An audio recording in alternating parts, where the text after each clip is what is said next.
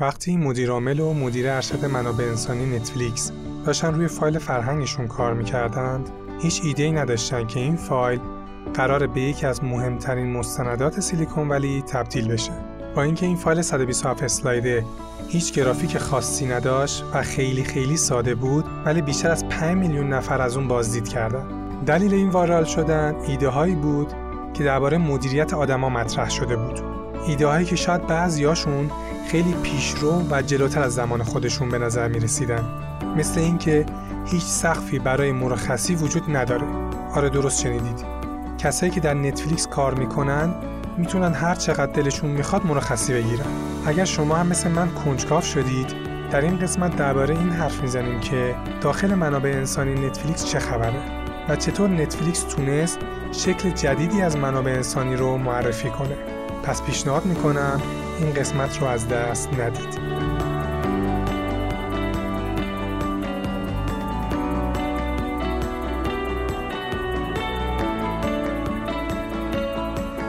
سلام آرشام نوید هستم و این هفتمین اپیزود پادکست 34 هزاره این پادکست درباره موضوعات و مهارت‌های مرتبط با رفتار سازمانی و منابع انسانیه. در این قسمت درباره منابع انسانی و فرهنگ نتفلیکس صحبت می‌کنیم. منبع این قسمت مقاله Harvard Business Review با عنوان How Netflix Reinvented HR هست. این منبع جز لیست ده مقاله‌ای که باید خونده که هاروارد در منابع انسانی معرفی کرده. نویسنده این مقاله پتی مککورت هست که از سال 1998 تا 2012 مدیر ارشد منابع انسانی نتفلیکس بوده. و در این مقاله تجربیاتش رو با ما به اشتراک می‌ذاره. عنوان این قسمت با چندین فرایند استاندارد 34000 هم پوشانی داره و این پادکست می‌تونه به سازمان ها برای استقرار فرایند جذب استخدام، جبران خدمات، تیمسازی، رهبری و مدیریت عمل کرد کمک کنه.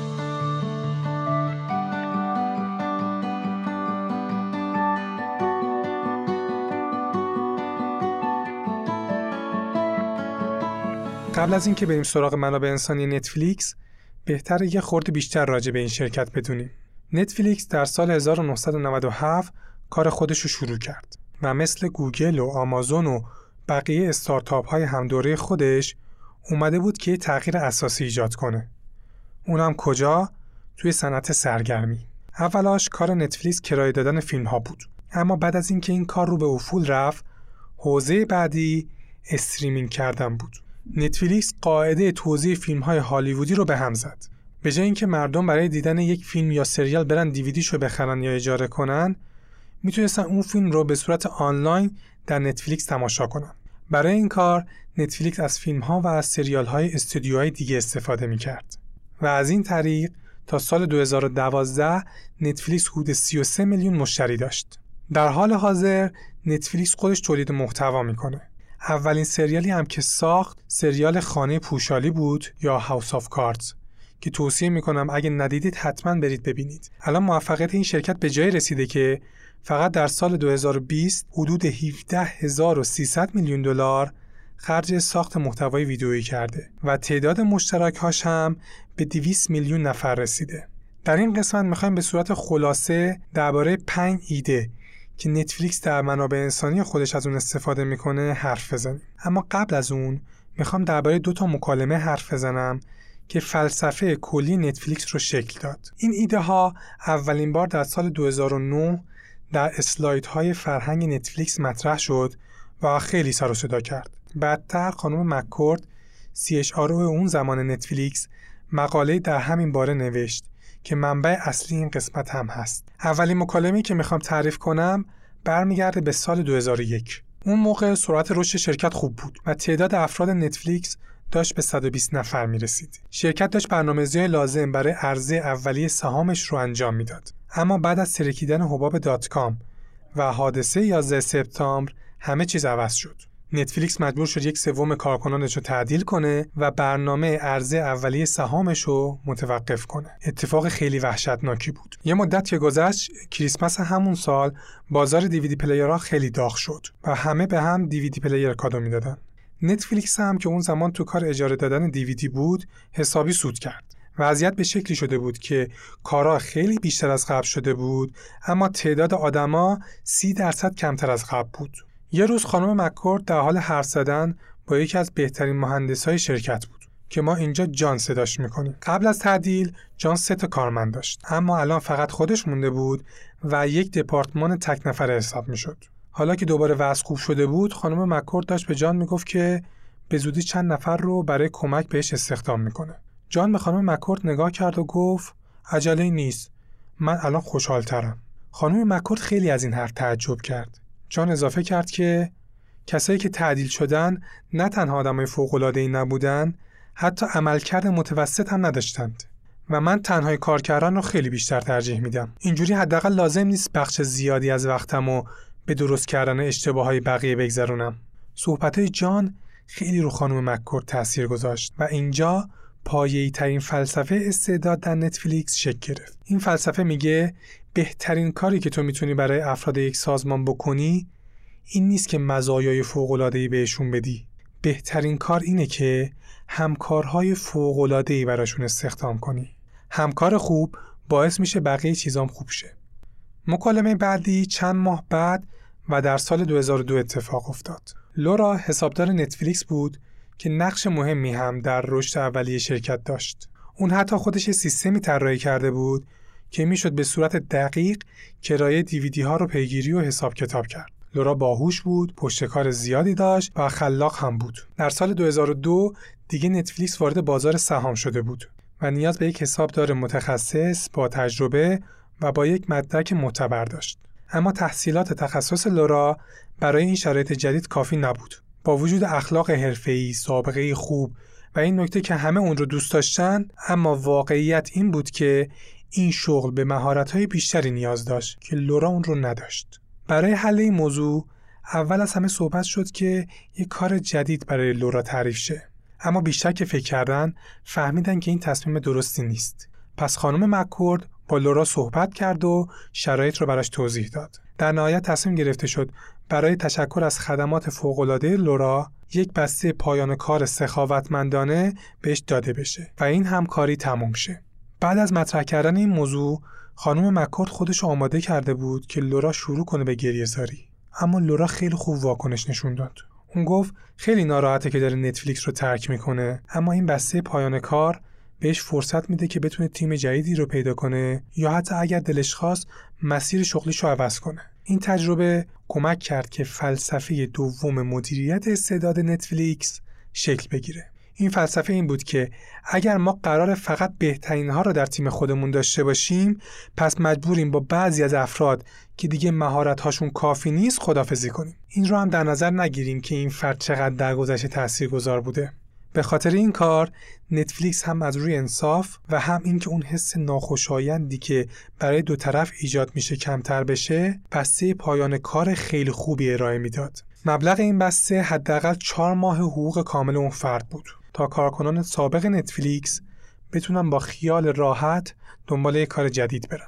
با در نظر داشتن این دو فلسفه اساسی یعنی استخدام بهترین ها و پایان همکاری با کسایی که دیگه مهارت هاشون کافی نیست نتفلیکس منابع انسانی خودش رو شکل داد که در ادامه با پنج از رویکردهاش آشنا میشیم.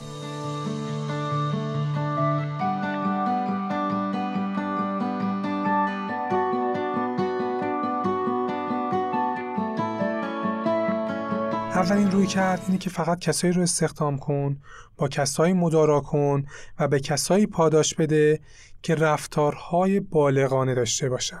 در طول سالها تیم مدیریتی نتفلیکس به این نتیجه رسیده که اگر از مردم بخوایم به جای سیاست رسمی به منطق و عقلشون تکیه کنن اغلب اوقات نتیجه بهتری به دست میارن و حتی هزینه ها هم کمتر میشه. یعنی اگر شما افرادی رو استخدام کنید که منافع شرکت رو در اولویت قرار میدن و متوجه باشن که در این محیط انتظار عملکردی بالایی وجود داره اون وقت 97 درصد کارکنان شما کارهای درست رو انجام میدن.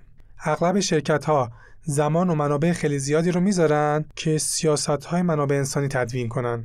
اونم برای کی؟ برای رسیدگی به مشکلات اون 3 درصد باقی مونده. خانم مکور توضیح میده که بهتره به جای اینکه کلی وقت و انرژی سر تنظیم سیاست ها و قانون ها بذاریم به جاش اون 3 درصد رو استخدام نکنیم و حتی اگر معلوم شد که استخدام اشتباهی کردیم همکاری رو ادامه ندیم رفتار بالغانه یعنی چی یعنی که خیلی راحت و صادقانه درباره مسائل با مدیرمون، همکارمون یا زیر دستمون حرف بزنیم. بذارید با این مثال بیشتر توضیح بدم. وقتی نتفلیکس شروع به فعالیت کرد، سیستم مرخصیش رو مبتنی بر اعتماد پیش می برد.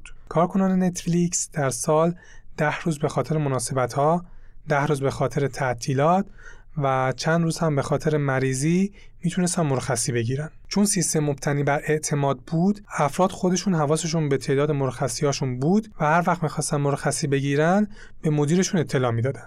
اما بعد از اینکه شرکت سهامی عام شد برای کارهای حسابداری باید مرخصی ها به دقت ثبت و ضبط می‌شد. اما هیستینگز که مدیرعامل نتفلیکس بود دوست نداشت از یک سیستم پیگیری رسمی برای مرخصی ها استفاده کنه. برای همین به تیم منابع انسانی گفت که برید بررسی کنید که آیا از لحاظ قانونی لازم شرکت ها اصلا مرخصی بدن.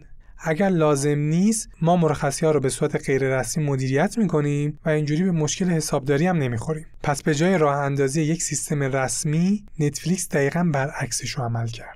به کارکنان گفته شد که به هر اندازه که احساس می‌کنن مناسبه مرخصی بگیرن. از مدیرها و زیردستها هم خواسته شد که با همدیگه هماهنگ باشن سر این قضیه. البته برای کارکنان مرکز تماس و انبارداری قانونهای منسجمتری وجود داشت. یه راهنما هم درست شده بود که به کارکنا کمک می‌کرد.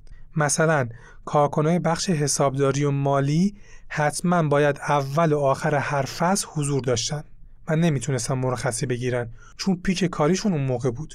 یا اگر فردی سی روز مرخصی پشت سر هم می‌خواست لازم بود حتما با منابع انسانی ملاقات داشته باشه. راستش برای خود من این صد از آزادی عمل خیلی عجیبه. چون امکان داره خیلی از این فرصت سو استفاده کنن. شاید بعضی از مدیرا بیش از حد به زیر دستاشون مرخصی بدن در حالی که یه مدیر دیگه خیلی سختگیر باشه و اصلا مرخصی نده. اما انگار نخ تسبیح این روش همون رفتارهای بالغان است که نتفلیکس تونسته توی فرهنگ خودش جا بندازه. این موضوع تو مثال بعدی هم که می‌خوام تعریف کنم خودشو نشون میده. در بحث هزینه های سفر کارکنان نتفلیکس به جای اینکه از روش های متداول و رسمی جلو بره تصمیم گرفته به رفتارهای بالغانه کارکنانش اعتماد کنه. سیاست هزینه های نتفلیکس فقط یک عبارته. طوری عمل کن که به سود نتفلیکس باشه. این شرکت از کارکناش انتظار داره که در خرج کردن پولهای شرکت صرف جویی کنن. انگار که پول خودشونه. با حذف کردن این سیاست ها مسئولیت مدیریت هزینه ها به مدیرهای عملیاتی منتقل میشه و به گفته خانم مکورد این کار حتی باعث کاهش هزینه هم میشه. شاید در نگاه اول این رویکردهای نتفلیکس خیلی ساده به نظر برسه. ولی اگه یه خورده بیشتر فکر کنیم می‌بینیم که چقدر جا انداختن و نهادین سازی این رویکردها می‌تونه سخت باشه و صد درصد مشکلات هم به وجود خواهد اومد. برای مثال ممکنه بعضی از کارمندا در سفر کاری برن بعضی از رستوران هایی که خیلی گرونه. رفتن به این رستوران ها وقتی برای فروش و استخدام هست شاید منطقی به نظر برسه اما نه وقتی تنهایی یا با همکارت می‌خوای بری شام بخوری. یا شاید کسایی که دو بخش آیتی کار می‌کنن تمایل داشته باشن که گجت های زیادی رو بخرن. خب وقتی این شرایط پیش میاد بعد چی کار کرد؟ برای جواب به این سوال برمیگردیم به اصل رفتار بالغانه. یعنی اگر حتی مشکلی هم ایجاد شد میشه راجبش صحبت کرد و حلش کرد. نکته کلیدی این موضوع اینه که چطور تا جایی که میشه از پروسه ها و قانون ها اجتناب کرد. و در عین حال دوچار هرج و مرج هم نشد. داشتم این مصاحبه از آقای هیستینگ مدیرعامل نتفلیکس می‌دیدم که خیلی جالب بود. گفتم برای شما هم تعریف کنم. تعریف می‌کردن که در شرکتی که قبل از نتفلیکس داشتن کلا فرایند محور بودن. یعنی هر مشکلی که به وجود می اومد براش یه پروسه تعریف کردن تا در آینده دیگه این مشکل پیش نیاد. این کار باعث شد فقط آدمای متوسط جذب شرکت شن و اینقدر همه چیز پروسه محور بود که با یه شیفتی که در بازار به وجود اومد شرکت نتونست تطبیق پیدا کنه و توسط رقیبشون خریداری شد. از این تجربه داخل نتفلیکس استفاده شد و سعی کردن به جای اینکه برای هر شرایط و مشکلی یه پروسه تعریف کنن آدمایی رو استخدام کنن که از پس این شرایط بر بیان و عملکرد بالایی داشته باشن. درست همه شرکت ها دنبال همچین آدمایی هستن و کسی نیست از آدم با عملکرد بالا بدش بیاد. اما فرق نتفلیکس اینه که عملکرد متوسط رو نمی‌تونه تحمل کنه. چون اونا خودشون رو یه تیم می‌بینن نه یه خانواده. برای همین نتفلیکس فقط جای آدماییه که عملکرد بالایی دارن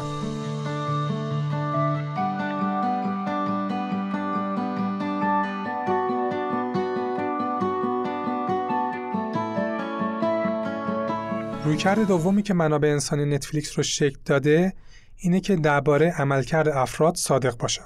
جالبه بدونید که خانم مکورد یکی از مخالفهای سرسخت بازبینی عملکرد سالیان است. برای همین در نتفلیکس به صورت رسمی ارزیابی عملکرد وجود نداره. دلیلش هم اینه که این کار بیشتر جنبه تشریفاتی داره و به صورت مستمر هم انجام نمیشه. در نتفلیکس از کارکنان و مدیران خواسته میشه که بدون هیچ تشریفاتی و خیلی ساده صحبت درباره عملکرد رو به یکی از بخشهای طبیعی کارشون تبدیل بکنن.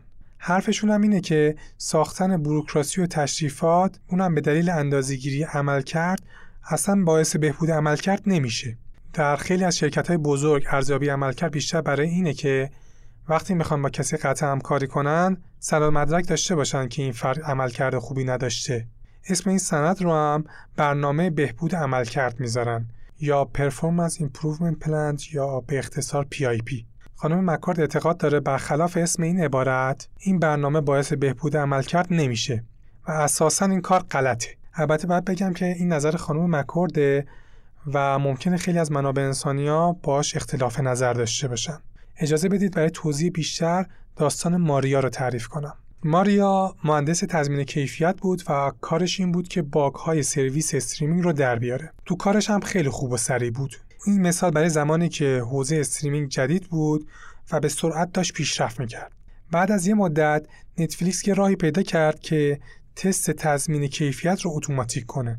اما ماریا از این اتوماسیون راضی نبود و بعد از این تغییر عملکرد پایینی داشت. احتمالا با چیزایی که تا الان تعریف کردیم می‌تونید حدس بزنید بقیه ماجرا چی میشه مدیر ماریا می‌خواست براش یه برنامه بهبود عملکرد تعریف کنه اما خانم مکورد مخالفت کرد خانم مکورد به مدیر ماریا گفت که چرا می‌خوای این کارو بکنی وقتی می‌دونیم آخرش چی میشه؟ تو می‌خوای در برنامه بهبود عمل کرد اهداف و خروجیایی رو تعریف کنی که همه می‌دونیم ماریا نمی‌تونه اون رو تحویل بده چون مهارتشون نداره. اینجوری تو هر چهارشنبه با ماریا جلسه می‌ذاری و می‌بینی که نتونسته به اهدافش برسه. این جلسات هم برای تو عذاب آوره هم ماریا. و به مدت سه ماه این رویه ادامه پیدا می‌کنه و آخر سر تو اون اخراج می‌کنی. هیچ کدوم از این کارها برای ماریا معنی نداره. چون به مدت پنج سال اون داشته دائم به خاطر کار خوبش تشویق می‌شده. کاری که در حال حاضر حتی وجود خارجی هم نداره. این مسائل به نفع ماریا نیست و خودت هم زمانی رو که می‌تونستی کار کنی رو هدر دادی. پس بهم توضیح بده این چطور به نفع نتفلیکسه. بعد از این صحبت خانم مکار توصیه می‌کنه که به جای این کارها با ماریا صادقانه حرف بزنیم و درباره تغییری که در شرکت و تکنولوژی به وجود اومده توضیح بدیم در نهایت هم یه بسته پایان کار خوب بهش ارائه بدیم تا بتونه مسیر جدیدش رو خوب شروع کنه بعد از این مثال نویسنده مقاله توضیح میده که با حذف ارزیابی عملکرد سنتی در نتفلیکس بازخورد 360 درجه غیر رسمی رو جایگزین کردن و خیلی هم ساده انجامش دادن. از افراد پرسیده میشه که به نظر شما چه چیزهایی باید در همکار شما متوقف بشه؟ چه چیزهایی باید ادامه پیدا کنه؟ و چه چیزهایی باید شروع بشه؟ Start, Continue, Stop. شاید خیلی از منابع انسانی باور نکنن که شرکتی به بزرگی نتفلیکس بازبینی عملکرد سالیانه رو برگزار نمی‌کنه. اما این واقعیت داره و دلیلش هم اینه که اگر ما به صورت مداوم درباره عملکرد حرف بزنیم احتمالا نتیجه خیلی خوبی می‌گیریم حداقل این نتیجه بهتر از زمانی که عملکرد رو با طیف پنج درجه ای میسنجیم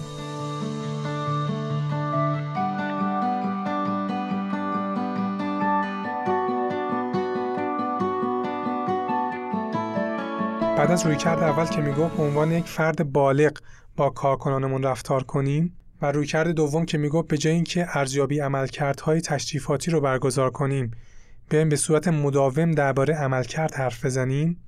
می‌رسیم به رویکرد سوم. این رویکرد بیان می‌کنه که مهمترین کار مدیرا ساخت بهترین تیم هاست. وزیر دفاع پیشین آمریکا دونالد رامسفلد نقل قولی داره که میگه شما با ارتشی که دارید به جنگ میرید.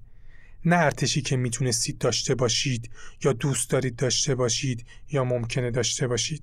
تشکیل یک تیم عالی مهمترین اولویت یک مدیره برای این کار مدیرها باید تصور کنند که دارن یه فیلم مستند می‌بینن فیلمی که موفقیت های تیمشون رو در شیش ماه آینده نشون میده چه نتیجه مشخصی تو این فیلم می‌بینید؟ چقدر کارایی که تیم داره در شیش ماه آینده انجام میده با الان تفاوت داره؟ چه مهارت های لازمه تا بشه این فیلم رو به واقعیت تبدیل کرد؟ بعد از اینکه این سالها رو جواب دادیم میریم سراغ تحلیل تیمی که الان داریم وقتی ما تصویری از آینده ایدئال تو ذهنمون داریم و می‌دونیم دنبال چه نتایج و مهارت‌هایی هستیم اون وقت می‌تونیم تشخیص بدیم که چقدر تیم فعلی با نیازهای ما منطبقه. وقتی نتفلیکس داشت از اجاره دیویدی به استریمینگ کردن و پخش آنلاین شیفت می‌کرد با چالش های خیلی جدی روبرو بود. اونا باید حجم زیادی از فایل رو به فضای ابری منتقل می‌کردن. و راهی پیدا می‌کردن تا تعداد زیادی از مردم بهش دسترسی پیدا کنن برای اینکه یه ذهنیتی از این تعداد داشته باشیم باید بگم که تخمین زده میشه که حدود یک سوم ترافیک اینترنت خانگی های آمریکا رو مشتری های نتفلیکس تشکیل میدن. این عدد خیلی بزرگه.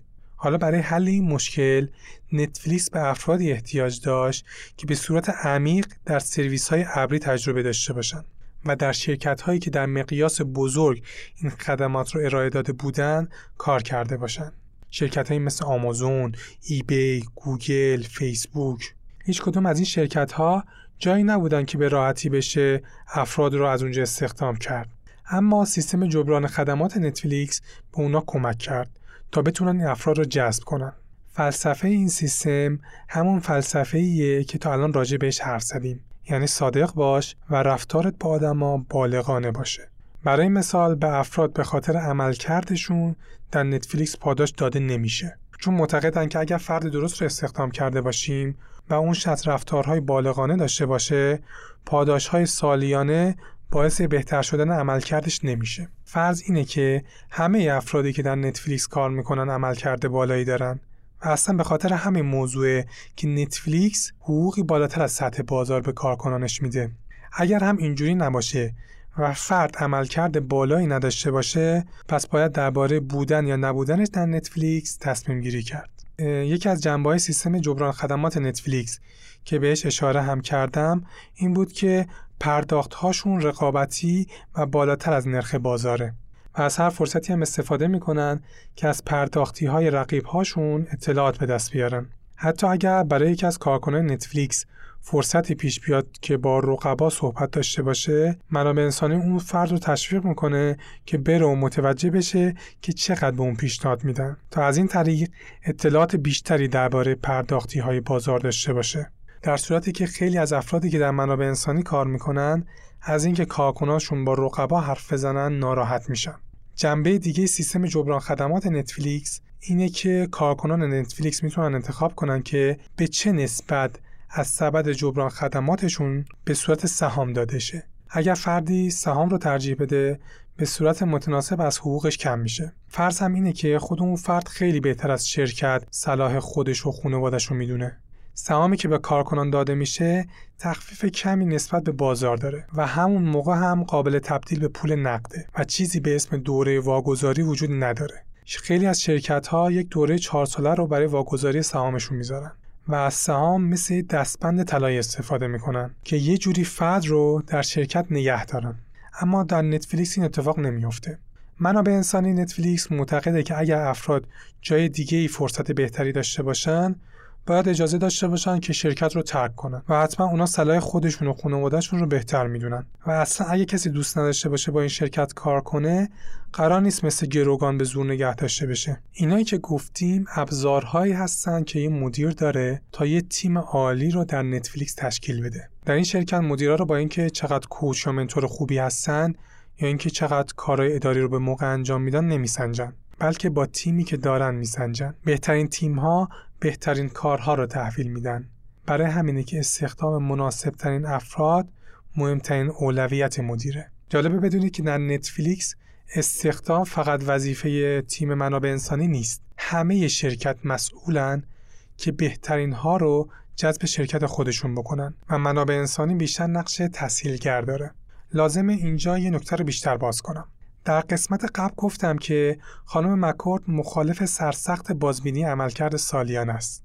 تمرکز این مخالفت هم روی بازخورد دادنه. یعنی اگر سازمان می‌خواد به کارکنانش بازخورد بده تا عملکردشون بهتر بشه سالی یه بار بازخورد دادن هیچ تأثیری نمی‌ذاره. و صحبت درباره عملکرد باید یه اتفاق مستمر باشه تا یه تأثیری بذاره و باعث بهبود بشه. اما این قضیه که گفتم از قضیه بازبینی سالیانه جبران خدمات جداست. خیلی سازمان ها هر سال یا به صورت ایدال هر فصل بازبینی روی جبران خدماتشون دارن تا ببینن آیا منصفانه است آیا بر اساس بازار داده میشه آیا رقابتیه. اتفاقا این کار خیلی کار منطقی و خوبی هم هست. مشکل بازبینی عملکرد سالیانه اینه که همه کارا رو می‌خواد با هم انجام بده. یعنی سال یه بار هم می‌خواد ارزیابی کنه. هم بازخورد بده هم راجع به جبران خدمات تصمیم بگیره که در نهایت باعث میشه هیچ کدومش درست انجام نشه. پس حواسمون باشه از نظر خانم مکورد بازبینی سالیانه یا حتی فصلی برای جبران خدمات کار خیلی منطقی هم هست. اما برای بازخورد دادن اصلا کارایی نداره.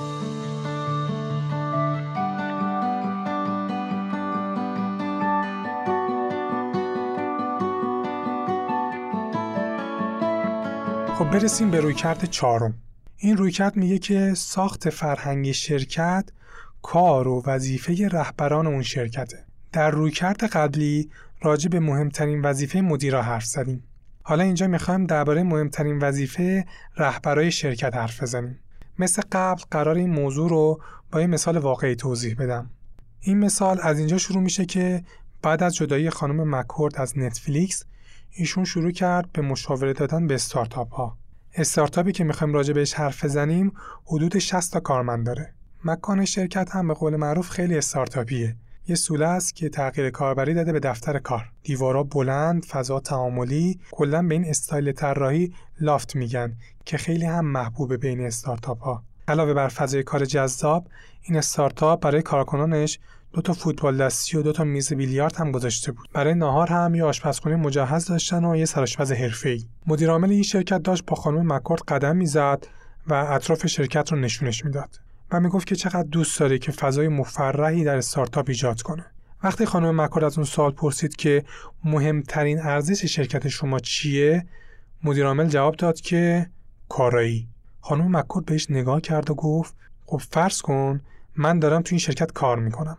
ساعت دو پنجاه دقیقه بعد از ظهره و من دارم با دوستان بیلیارد بازی می‌کنم. بازی هم خیلی حساسه و من دارم می‌برم. بازی احتمالا تا پنج دقیقه دیگه تموم میشه ولی من ساعت سه جلسه دارم. به نظر شما که مدیر عامل شرکت هستید من باید بازی رو ادامه بدم و ببرم یا اینکه بازی رو نصفه به خاطر جلسه کنار بذارم؟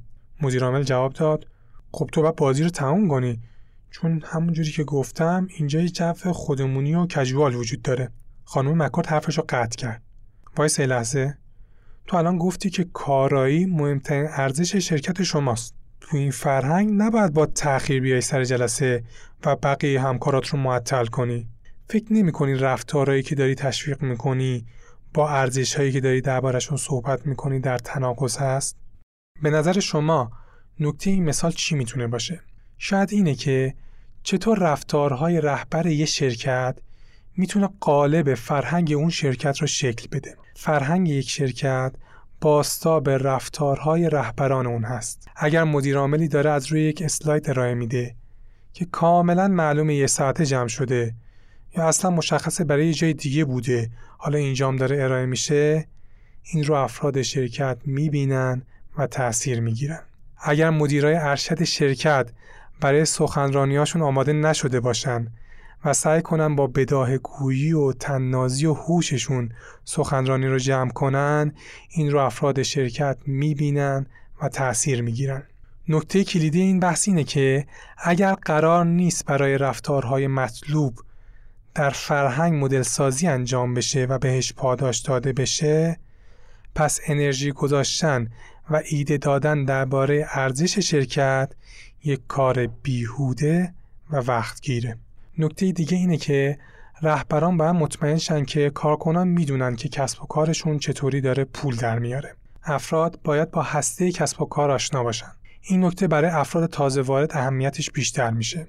اگر شما انتظار دارید که کسایی که تازه استخدام کردید سریعتر به عمل کرده مورد انتظارتون برسن یکی از جنبهاش اینه که بفهمن شرکتشون چه شکلی ایجاد ارزش می‌کنه چطوری پول در میاره و چه رفتارها و کارهایی در این شرکت باعث موفقیت میشه. برای مثال در اوایل کار نتفلیکس و زمانی که کارشون اجاره دادن دیویتی بود همه تمرکز کارکنان این بود که تعداد مشتری ها رو زیاد کنن. و به این نکته توجه نداشتن که شاید نشه هزینه های این رشد رو تقبل کرد. نتفلیکس قبل از اینکه از مشتریاش پول بگیره بعد فیلم یا سریال رو سفارش بده تعداد زیادی دیویدی بخره شبکه توزیع رو درست کنه و بعدش تازه بتونه از مشتریاش پول بگیره. تمرکز روی رشد بی حد و حصر یعنی توجه نکردن به رشد هزینه ها که می‌تونه برای شرکت مشکلات زیادی ایجاد کنه. کارکنان نتفلیکس باید یاد می‌گرفتند اگرچه رشد مشتری ها بسیار مهمه اما مدیریت هزینه ها هم اهمیت زیادی داره نکته بعدی که رهبران در شکل دادن فرهنگ باید بهش توجه کنن اینه که کل کارکنان، کل تیم ها یا کل دپارتمان ها رو به عنوان یک شخصیت واحد در نظر نگیرن. تفاوت هست بین تیم فروش و تیم مهندسی. کارکنای تمام وقت دفتر مرکزی با کارکنای پاره وقت مرکز تماس فرق دارن. کاری که رهبرها باید انجام بدن اینه که از خورده فرهنگ هایی که در شرکتشون وجود داره مطلع باشن و بدونن که نیاز به مدیریت های متفاوتی برای هر کدوم هست.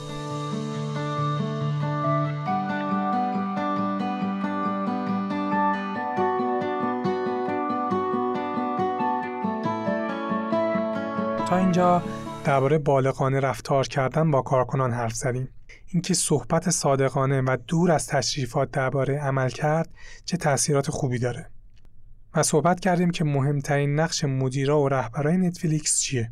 حالا بعد از مدیرا و رهبرا می‌خوایم راجع به مدیر استعدادها حرف بزنیم. جان مطلبم اینه که یه مدیر استعداد خوب اول از دید بیزینس به مسائل نگاه می‌کنه آخر از دید منابع انسانی. قبلتر هم تو این قسمت گفتم که بعضی از نظرهای خانم مکورد بین خود منابع انسانی ها هم مورد اختلافه. یکی از مواردی که خیلی مورد اختلافه اینه که کل تیم منابع انسانی تمرکزش رو می‌ذاره که در لیست بهترین مکانها برای کار کردن بره که وقتی بیشتر راجبش تحقیق می‌کنی می‌بینی که پایش بر اساس اینه که کی بیشتر پاداش و مزایای جانبی میده یا یکی از چیزایی که خیلی خانم مکورد باش مشکل داره شغلهایی مثل مدیر ارشد خوشحالیه که در بعضی شرکت ها وجود داره. اینها مواردی هستن که خانم مکورد باش زاویه داره. توضیحش هم اینه که اگر قیمت سهام در حال سقوط باشه یا محصولات شرکت با شکست مواجه بشه دیگه برگزار کردن جشن و هدیه دادن تیشرت باعث بهتر شدن روحیه نمیشه. و به جای اینکه منابع انسانی فقط به عنوان تشویق کننده باشه باید خودش رو به عنوان بخشی از کسب و کار ببینه. و از خودش بپرسه که چه چیزهایی برای شرکت خوبه؟ چطور میشه ارتباط بهتری با کارکنان برقرار کرد؟ چطور میشه به هر فردی کمک کرد تا منظور ما رو از عملکرد بالا درک کنه؟ این موضوع تست ساده هم داره.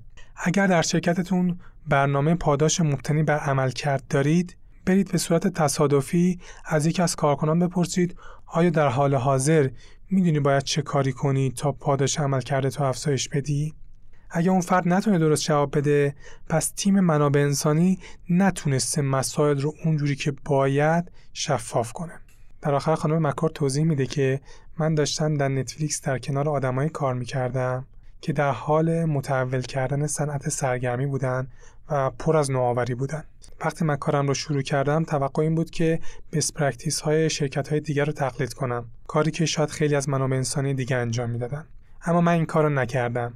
و دلیل منم این بود که هیچ دلیلی وجود نداره که منابع انسانی مثل بقیه شرکت نتونه نوآور و خلاق باشه. خیلی از کارهای خلاقانه ای هم که من کردم کارهای جدیدی نبودن اتفاقا برعکس.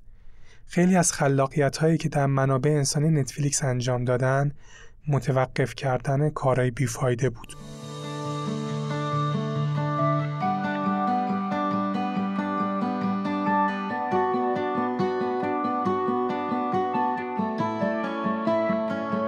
خب این قسمت پادکست هم رو به اتمامه و در آخر این قسمت می‌خوام درباره این حرف بزنم که ما می‌تونیم چه درسی از منابع انسانی نتفلیکس بگیریم.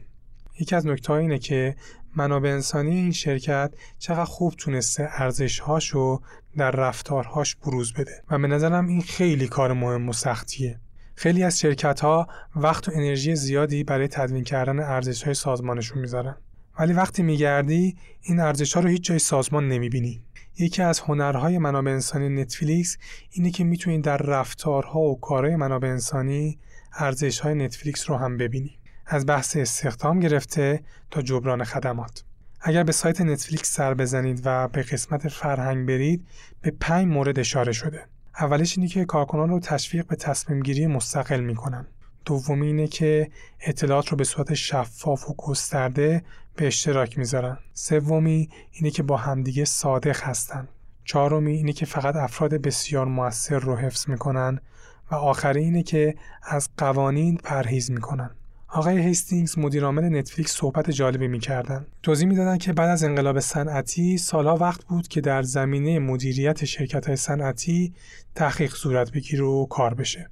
برای همین خیلی از اقدامات و تجربه های پذیرفته شده در منابع انسانی مربوط به اون دور است. اما این اقدامات برای خیلی از شرکت های جدید جواب نمیده. مثلا شرکتی مثل نتفلیکس سودش بر اساس خلاقیت و عملکرد بالای افرادشه نه بهره وری و تعداد خطاهای کم. اما شرکت های صنعتی برعکس تیکشون بیشتر بر روی بهرهوری و داشتن خطای کمه. این شرکت ها تلاش می‌کنن که تا جای ممکن تغییرات رو کم کنن تا سودشون زیاد شه. در حالی که در شرکتی مثل نتفلیکس برای ایجاد نوآوری لازم تغییرات زیاد کرد حتی لازم اشتباه کرد. برای همینه که این شرکت میاد به کارکناش آزادی عمل در تصمیم گیری میده قوانین رو حداقل می‌کنه و اطلاعات رو در دسترس همه می‌ذاره. مدیرعامل این شرکت افتخار می‌کنه که ممکنه چند ماه بگذره و اون اصلا لازم نباشه هیچ تصمیمی بگیره. خیلی خوبه به این نکته توجه کنیم که اصول و فرهنگی که در این قسمت دربارش حرف زدیم باعث میشه نتفلیکس ارزش بیشتری ارائه بده. اینجوری هم هست که این اصول توی کوتاه مدت یا چند جلسه تدوین نشده. جالبه بدونید نوشتن اسلاید های فرهنگ نتفلیکس حدود ده سال طول کشید. چیزی که شنیدید اپیزود هفتم پادکست فارسی 34000 بود که در خورداد 1400 منتشر میشه. پادکست 34000 رو من آرشام نوید به کمک انجمن علمی مدیریت دولتی ایران تولید می‌کنم. من همینجا بابت تأخیر طولانی که بین اپیزود 6 و 7 به وجود اومد عذرخواهی می‌کنم و سعی می‌کنم در آینده دیگه از این تأخیرها به وجود نیاد. همچنان میگم که بهترین راهی که شما می‌تونید از این پادکست حمایت کنید اینه که به هر کسی که فکر می‌کنید به این موضوع علاقه داره و به دردش می‌خوره معرفیش کنید. شما می‌تونید پادکست 34000 رو در کانال تلگرام با شناسه at sign HR34000 و اپلیکیشن های پادکست گیر معتبر مثل Castbox دنبال کنید. تا هم از اومدن قسمت های جدید با خبر بشید هم یک سری مطالب معتبر راجع به رفتار سازمانی و منابع انسانی به دستتون برسه. از اینکه با من همراه بودید ازتون ممنونم. تا قسمت بعد مواظب خودتون باشید.